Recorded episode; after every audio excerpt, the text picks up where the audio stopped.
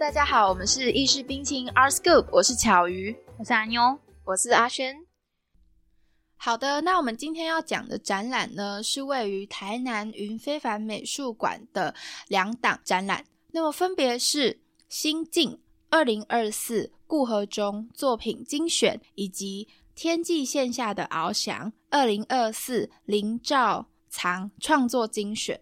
那么这档展览呢，是从今年的一月二十七号星期六开始，那么即将会一路的展到三月三十一号星期日。那云非凡美术馆位于台南市的东区林森路一段三百七十号，它其实是在一个建案的一楼，它在一个大楼一楼。那那个是富力建设他们所盖的，然后那一个大楼那个公寓，它其实就叫做云非凡，所以它一楼把它变成了一个美术馆的时候，它就直接套用了这样的一个名称，然后称之为。云非凡美术馆这样子，那他们也都会定期的展出不一样的展览，而且因为它的空间很大，所以说它其实展出的作品都会蛮多。那有一楼跟二楼，那么这次展期内展出了两档展览呢，一楼是展出心境，二楼则是展出了天际线下的翱翔。我这个大嘴瓢，好，天际线下的翱翔。那么呢，在就是云非凡美术馆这次展出的这样档展览，虽然说是在这边展，可是它的主办单位其实是雅艺艺术中心跟图斯艺术。那云非凡美术馆比较像是协办单位的一个角色，提供了这样的场所给他们去展出大量的作品。那首先，我们先简单的也介绍一下我们这次的几个主办单位以及协办单位。首先呢是雅艺艺术中心，它是位在这个台北的艺术中心，然后特别来跟云非凡美术馆合作。它成立于一九九三年，其实真的还蛮早的。嗯，对。那在雅艺艺术中心呢，他们其实从二零一四年开始就会举办一些像是雅艺写实新锐奖啊，或是雅艺新锐奖这样子的。奖项，然后提供他们的艺术家一个舞台，然后还有给他们一些助力，然后帮他们规划一些艺术发展。同时，他们目前其实也代理了不少位的台湾优秀中情辈艺术家。那么，牙医他们其实会策办很多一些像。比较具有特色的高水准展览，去聚焦呈现，就是台湾的这些中青辈艺术家他们的写实当代创作跟艺术事业。同时，他也参与了很多的国内外艺术博览会。所以说，如果听众朋友们你们有经常的在可能像台湾比较大的几个艺术博览会参观的话呢，其实常常都会看到雅艺艺术中心他们的展区这样子，对，然后可以去看看他们的一些展览跟作品。那接下来就是另外一个主办的单位，就是土司艺术。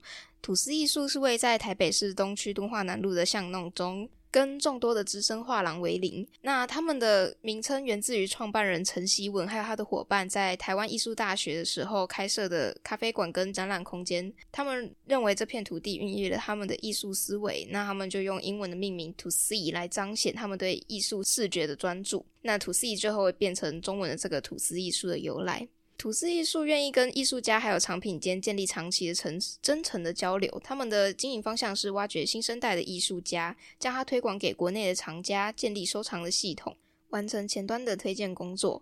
那他们未来的方向呢，就是打算将艺术家可以交由大型画廊或者是系统去接手，可以有更深层次的发展去迈进。那接下来是我们协办单位的部分。那我们第一个介绍的是看见艺术。看见艺术是一个在二零一五年成立的艺术工作室，它也是位于台北市。它位在大安区的泰顺街区，以宽敞明亮的两层楼、专业展览的空间为主目。那他们专注在现当代的艺术推广，透过专业的策展规划和论述，力求挖掘艺术家的个人特色，建构艺术作品的对话平台，成为独具崭新观点的实验场所。那他们的理念就是去看艺术家要带给我们看的东西。他们相信观看艺术不仅仅只是用眼睛看，还是一种理解跟发现的过程。所以，这间工作室会举办各类的展览、艺术家座谈，还有艺术史的课程，去拓宽观众的视野，让优秀的艺术作品有更多机会被看到、被理解、被喜欢。那他们这次在展间放的机车，都是由 HOG，也就是台湾的台中地区的哈雷车主俱乐部所提供协办的。那家具的部分，则是由高雄的乌雾北欧家具工作室所提供。那观看的民众们，如果你们发现，就是家具的周围的地板上。有贴线的话，那这个家具就是不可以去触碰的。但是如果它没有贴线的话，那就是可以互动的，所以你可以坐在上面看展览等等这样子。那么云非凡美术馆呢，他们的开馆时间是星期二到星期日的早上十点到晚上六点。那么它每周一是休馆。那么在我们讲这两档展览的前面呢，我们先跟大家小小的推广一下，他们这一次其实是有举办一个。水泥漫抹创作的无框画手作课，那么授课的时间是在三月二十三星期六的下午两点。他们邀请到了由台北来的郑志宏老师进行授课。不过呢，这一个手作课的活动是需要提前报名的。所以，如果有兴趣的听众朋友们呢，记得要在三月八号星期五的晚上六点之前，赶快到云非凡美术馆去进行报名哦。当然，应该也可以打电话给他们说你想要上课这样子。那么课程学费是三千元，对。那么需要自行准备一些东西，像是围裙、还有乳胶手套以及制作品的袋子这样子。那么他们只要满十五位就会开课了，所以大家有喜欢的话，记得赶快手刀去报名吧。那么补充完了就是一些小资讯之后呢，我们要开始进入正式的展览啦。首先，我们先来介绍一下这个在一楼展出的新境。那么它是由艺术家顾和中老师的作品去遍布了整个展间展区这样子。那么顾老师呢，他是生于一九六二年啊，毕业于这个国立台北艺术大学的创作研究所。那么他从一九九九年就开始第一次举办了个展。然后一直到现在呢，他其实已经举办了大概十几次的个展了。这样，那其实我们去看他作品，可以发现他是很精细的那种写实绘画。那么，他也因为这样的绘画风格呢，让他在这个艺术的艺坛这边，让大家能够清楚的去辨识，然后知道他这样子。同时，他就是除了有在公司立美术馆、还有画廊这些空间去举办多次的个展以外，那他其实也有办过联展这样子。那从二零零五年以后，他更多次的参与很多的这种艺术博览会。那他的技法上是西方古典的静物油彩画，但是他的诠释的方式是结合了东方的人文视角来诠释，就是生活中常见的事物这样子。那么简单的来分类一下我们这次的展览。几个类别的作品好了，因为真的很多东西，很多东西，而且它很大。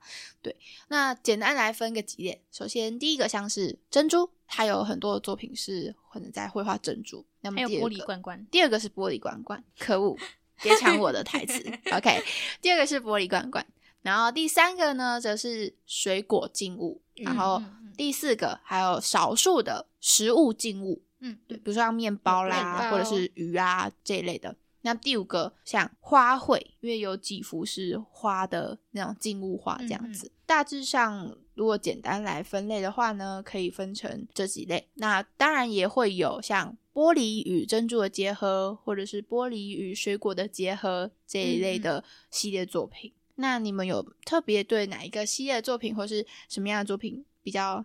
喜欢对，会印象深刻吗？我自己印象深刻的是，它有一幅很大幅的呃玻璃，也不是玻璃，珍珠珍珠项链，然后它那个珍珠是螺旋状排列组合，然后密密麻麻的，就是有点就是如果有密那个密集恐惧症会非常不喜欢的那个那幅画。对，但是我觉得他想他想要传达的，嗯，我觉得画面很有趣，很像一个黑洞的那种感觉。对啊，因为它在偏中心的地方，又有再加上一层阴影，我觉得那个有点像是背着顶光拍照之类那一种效果。对，但是我觉得，呃，主要是我意识到它是一颗一颗画上去的，所以就是你要想象他画这幅画，他要花多久的时间？哦，对。好，那你猜一下它的年份是什么时候？你说画作吗？就是它是一个 range 哦，它甚至是写一个 range。因为说他的作画期间，对，因为他们不是会写说这幅画可能是什么时候画？对，画于比如说二零零五年，但他是写一个 range，他写了一个年份到一个年份这样。我才十年，十年之前。好的，他他这一幅作品呢是叫做《慈悲的波动》，然后它是二零一五到二零一七年这样子。哦哦，没有没有那么久，对不起，没没有那么久，十年磨一剑有点太离谱。对，但是那幅画的视觉效果上非常的震撼。哦，我也蛮喜欢它的另外一幅是，也是珍珠项链，但它是不一样，它是一个黑底的画面，然后它的珍珠比较像是可能原本是一条，然后它掉在地上这样子碎掉、散开来的那个，掉，然后对对对，珠珠弹在。我也想要讲 那一幅，它看起来很像那种，呃，远远看的时候，你第一个直觉是觉得很像星空之类的，你靠近看才会觉得很像，哦，原来是珍珠这样。嗯嗯，就是一种很浪漫的 vibe。那一幅作品是二零一三年的时候顾老师创作的，它叫做《无垠之音》。对我其实自己个人也是非常的喜欢这一幅作品，因为确实远看就是有一种星空感，但是呢，其实我觉得它也蛮像另一个东西，就是银河的感觉。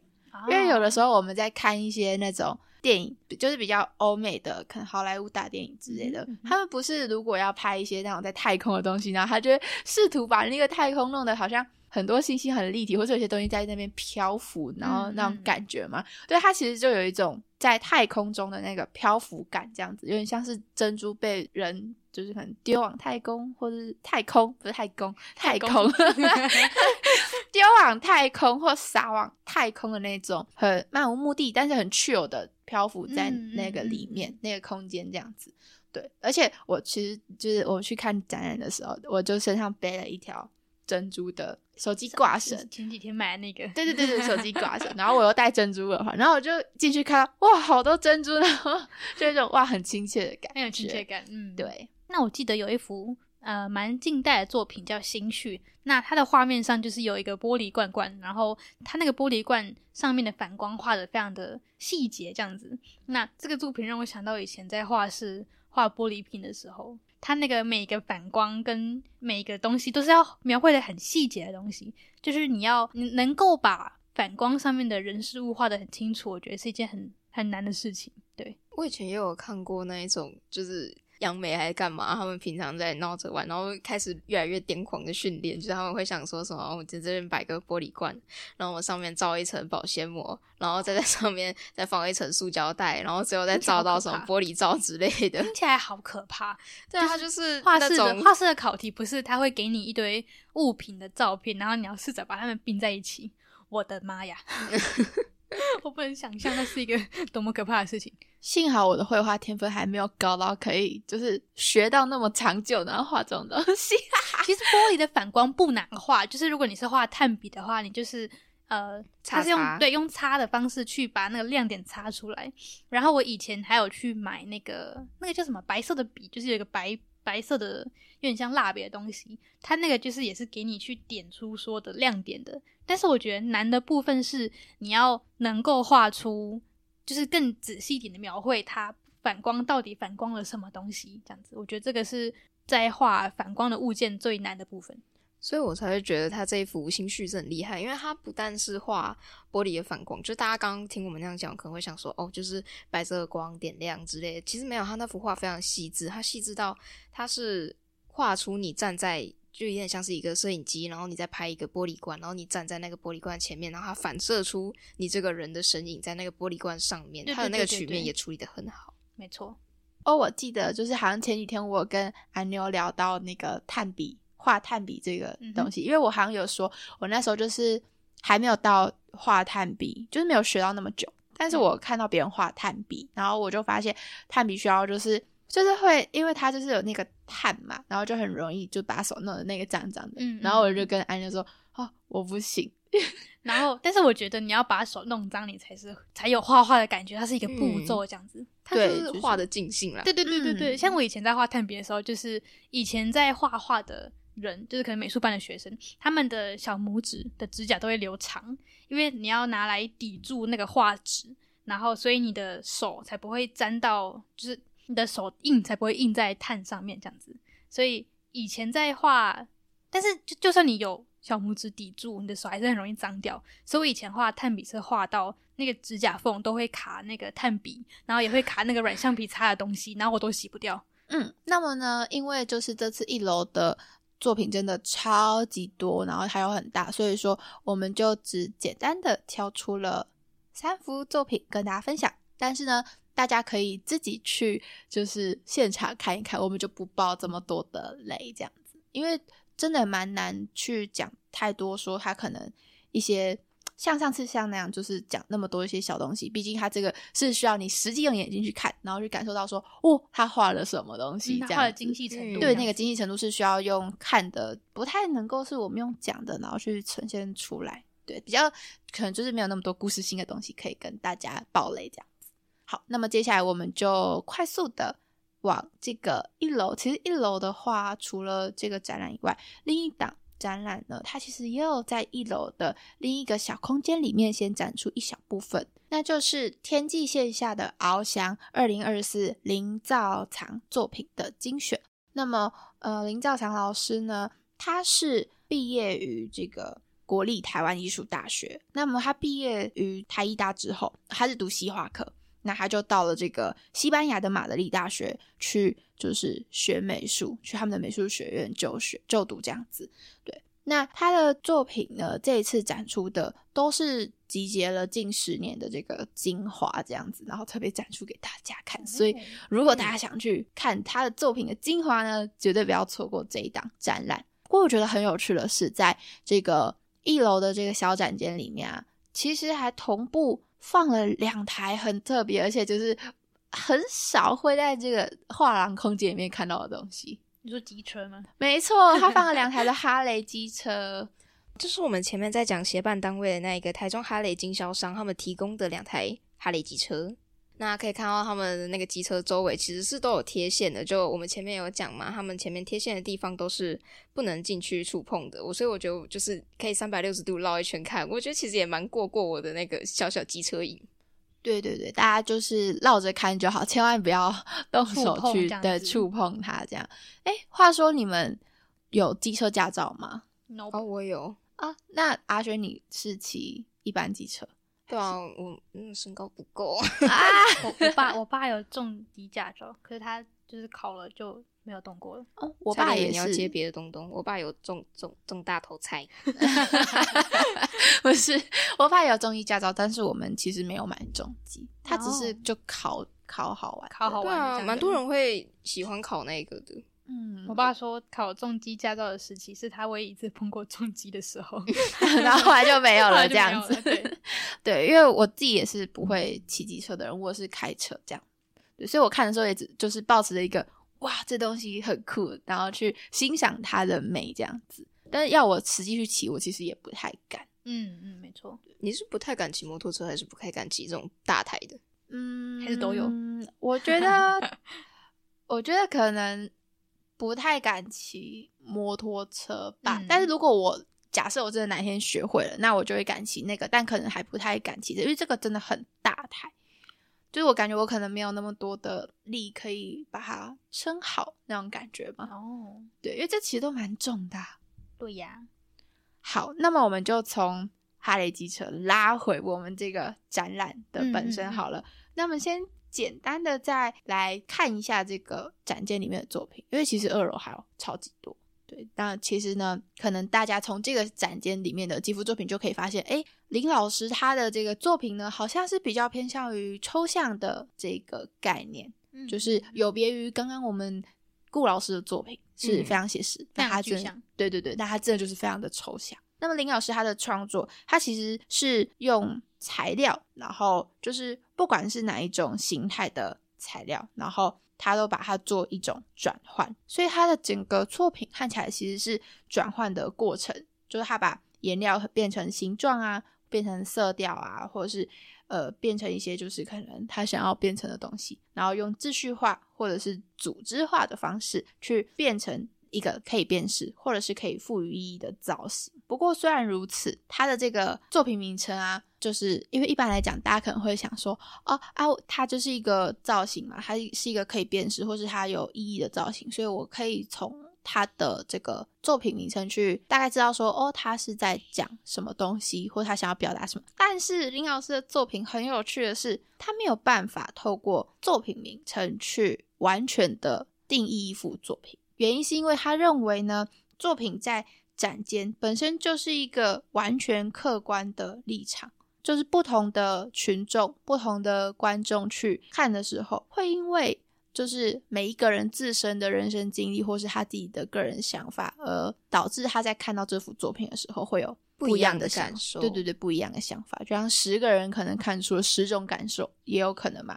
那大家都是一个完全就是一个个体，所以说这东西它就是他把它弄得很客观这样子，然后他觉得说作品绝对不是只有单一一个意义，而是有多重的意义。因此呢，他的作品的复合性是让观者自己去进行解读的，所以他才会说，看他的作品的时候，千万不要因为作品名称，然后就望文生义。他只是在命名的时候，他记忆中想到了什么名词，比如说他想到市场，他想到戏棚，那他就直接写上去了。这样其实跟作品可能是毫无关联的哦。对，所以大家在就是看的时候，还是可以发挥出自己的想象力的。我觉得还有这一种解读作品的观念，就有点类似我们文学上比较常讲的那种作者已死论，就是当你一个作品出来的时候，那读者或者是观者会怎么去解读这个作品，那就跟作者没有关系了，就跟跟哈莎士比亚那个叫什么？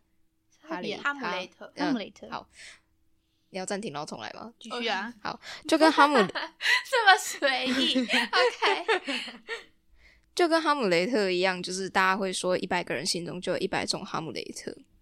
我其实没有看过哈姆雷特，你我只知道狮子王，你至少还讲出一个莎士比亚的作品，你说的狮子王是迪士尼的狮子王对啊对啊对啊对啊对啊对啊，哈姆雷特不是？对啊对啊对啊，对他是啊他是啊。对啊。对啊他是啊对对啊对啊啊，你怎么了？你你为什么突然 突然 有种那个重开机失败，然后宕机宕在那里所以？我想讲。小于一零四一零四 no found，对对对，我要讲。哈库那么大大，那那么大大，对，好，嗯，这那个莎士比亚，嗯，我只看过一部，而且应该蛮好猜，那一部《仲夏夜之梦》不是？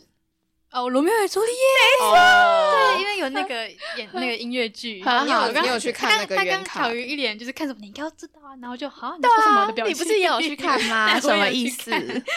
对，它是我最爱的音乐剧，三个音乐剧之一就是《罗密欧与朱丽叶》这样子。so sad，so sad。为什么 so sad？因为因为罗密欧我说结朱丽叶其局嘛实是。我记得有人去稍微解析过《罗密欧与朱丽叶》的剧情，就是它里面发生的案件其实是那种社会型新闻会出现的东西，就是可能呃什么，我记得他们两个岁数差很多，什么可能好像呃十，几一个是十五岁，一个十八，其实没有差很多。哦，就是一个成年跟一个未成年，对，然后在相爱的代三天内发生了几个人死亡，然后最后双方死亡的故事，就三天社会内型新闻，对，三天内相爱，然后殉情，然后两大家族直接和和好，就是 对啊，对，就是你用现实来讲，因为会觉得它很荒谬。可是你如果用一个比较文学性的角度去看，你会觉得啊很浪漫，这样子，想不到悲伤的浪漫。魔幻主义其实，OK，好，那么呢，我们为什么会讲到这里啊？